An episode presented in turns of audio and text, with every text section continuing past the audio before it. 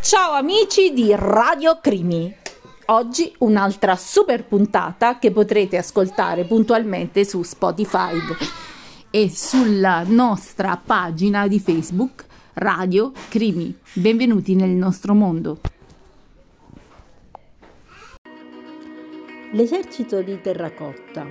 Possiamo immaginare che Roberto sia un po' come il corpo del passato, quello inconsapevolmente la terra trattiene nella memoria, portandolo di nuovo.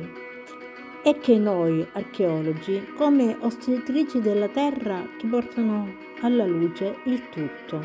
Così scrisse Flaminia Cruciani. Ed è così che in realtà è venuto fuori, grazie ad un contadino che costruiva un pozzo d'acqua, l'esercito di terracotta, rimasto sottoterra 2000 anni. Tra il 1974 e il 1976 furono commissionati degli scavi, grazie ad essi sono rinvenuti altri due siti identificati con Fossa 1, Fossa 2 e Fossa 3. Gli archeologi definiscono la scoperta come il più grande patrimonio dell'UNESCO, ma anche un po' funesto. Gli scavi portarono alla luce circa 8.000 guerrieri di terracotta a grandezza d'uomo e soprattutto informazioni di battaglia, come se l'imperatore Chu Shagun dovesse essere protetto anche dall'aldilà. La cura dei dettagli è stupefacente. Gli 8000 guerrieri presentano caratteristiche proprie, dall'armatura allo, alle scarpe fino all'acconciatura. Anche i carri hanno la loro peculiarità e sono fatti in bronzo e divisi ad ordine e grado.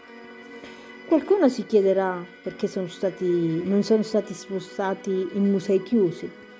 La risposta è semplice, c'è una grande quantità di mercurio e soprattutto si pensa che sotto ad ogni fossa sia possibile che vengano nascoste trappole mortali. L'esercito si trova nella contea di Lingdong, a circa 30 km da Xi'an. Gli scavi proseguono ancora oggi. Chissà cosa pensava l'imperatore. Forse di conquistare l'altro mondo? Buona lettura e buona ricerca. Buonasera da Radio Crimi. È Salva Rushdie che racconterà una bellissima storia di una mitologia che fa parte della magia e delle entità sovrannaturali.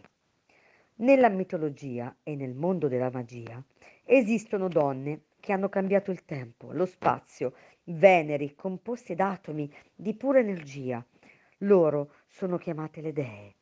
Siamo dee. La grande madre, anche quella più grande delle grandi, è una divinità femminile, in una forma molto diversa, reincarnata, fraternizzata, in una vasta gamma di culture, civiltà e popolazioni di varie aree e del mondo, a partire dalla preistoria fino ai giorni nostri. E da oggi noi parleremo di una celebre molto importante dea madre.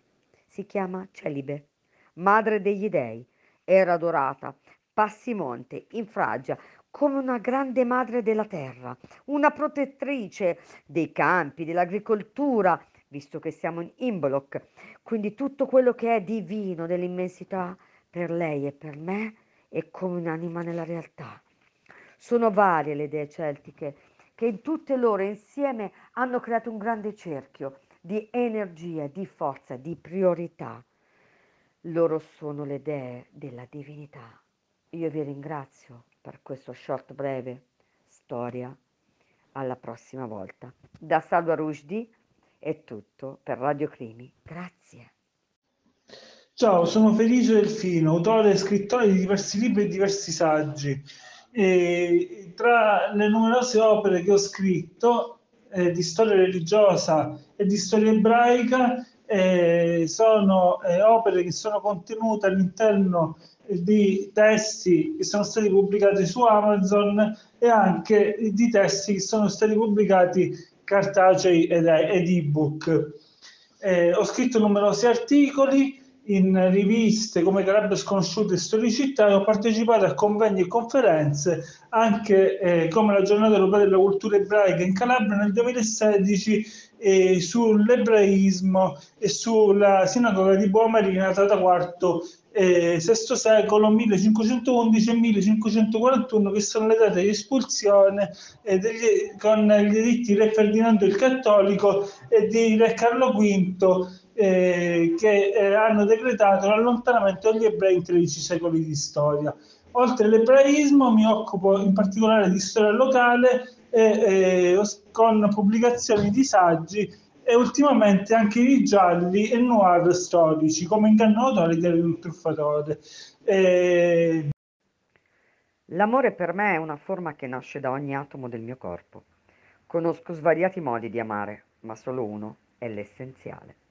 Poesia di Salwa Rushdie per Radio Crimi. Realtà d'amare. Vivo nei tuoi occhi riflessi, in un manto di luce mi accogli, in una libertà di pensiero che attraverso l'impurità delle anime al mondo io in te scorgo la purificazione dell'essere. Tu sai darmi quel tocco che manca alla mia quotidiana realtà. Passione, voglie, irrazionali ma sincere, tu cogli l'attimo e lo trasformi. Abbi timore solo della mia mancata verità. Per il resto, amami fino all'eternità. Grazie.